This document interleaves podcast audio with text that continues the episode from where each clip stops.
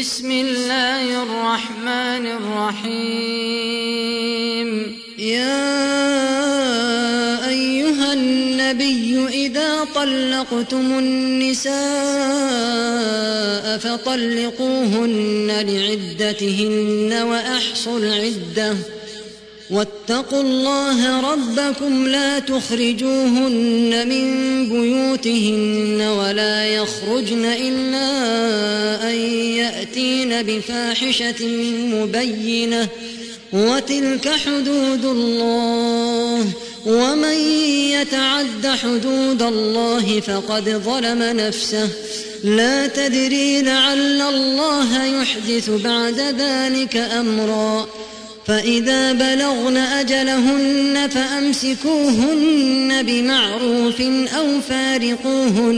بمعروف أو فارقوهن بمعروف وأشهدوا ذوي عدل منكم وأقيموا الشهادة لله ذلكم يوعظ به من كان يؤمن بالله واليوم الآخر ومن يتق الله يجعل له مخرجا ويرزقه من حيث لا يحتسب ومن يتوكل على الله فهو حسبه إن الله بالغ أمره قد جعل الله لكل شيء قدرا. واللائي يئسن من المحيض من نسائكم إن ارتبتم فعدتهن ثلاثة أشهر واللائي لم يحضن وأولاة الأحمال أجلهن أن يضعن حملهن ومن يتق الله يجعل له من أمره يسرا. ذلك أمر الله أنزله إليكم ومن يتق الله يكفر عنه سيئاته ويعظم له أجرا.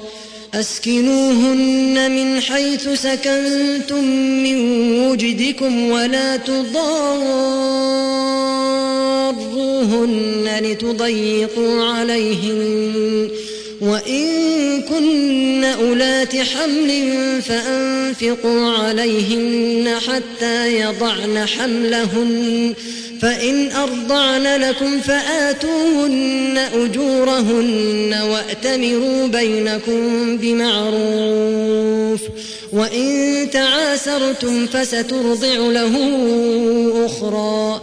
لينفق ذو سعة من سعته ومن قدر عليه رزقه فلينفق مما آتاه الله لا يكلف الله نفسا إلا ما آتاها سيجعل الله بعد عسر يسرا. وكأي من قرية عتت عن أمر ربها ورسله فحاسبناها حسابا شديدا وعذبناها عذابا نكرا. فذاقت وبال أمرها وكان عاقبة أمرها خسرا. أعد الله لهم عذابا شديدا فاتقوا الله يا أولي الألباب الذين آمنوا قد أنزل الله إليكم ذكرا. رسولا يتلو عليكم آيات الله مبينات ليخرج الذين آمنوا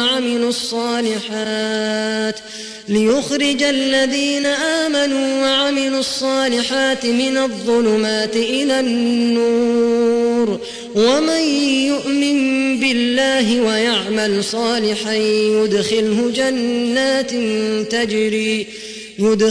جنات تجري من تحتها الأنهار خالدين فيها أبدا قد أحسن الله له رزقا.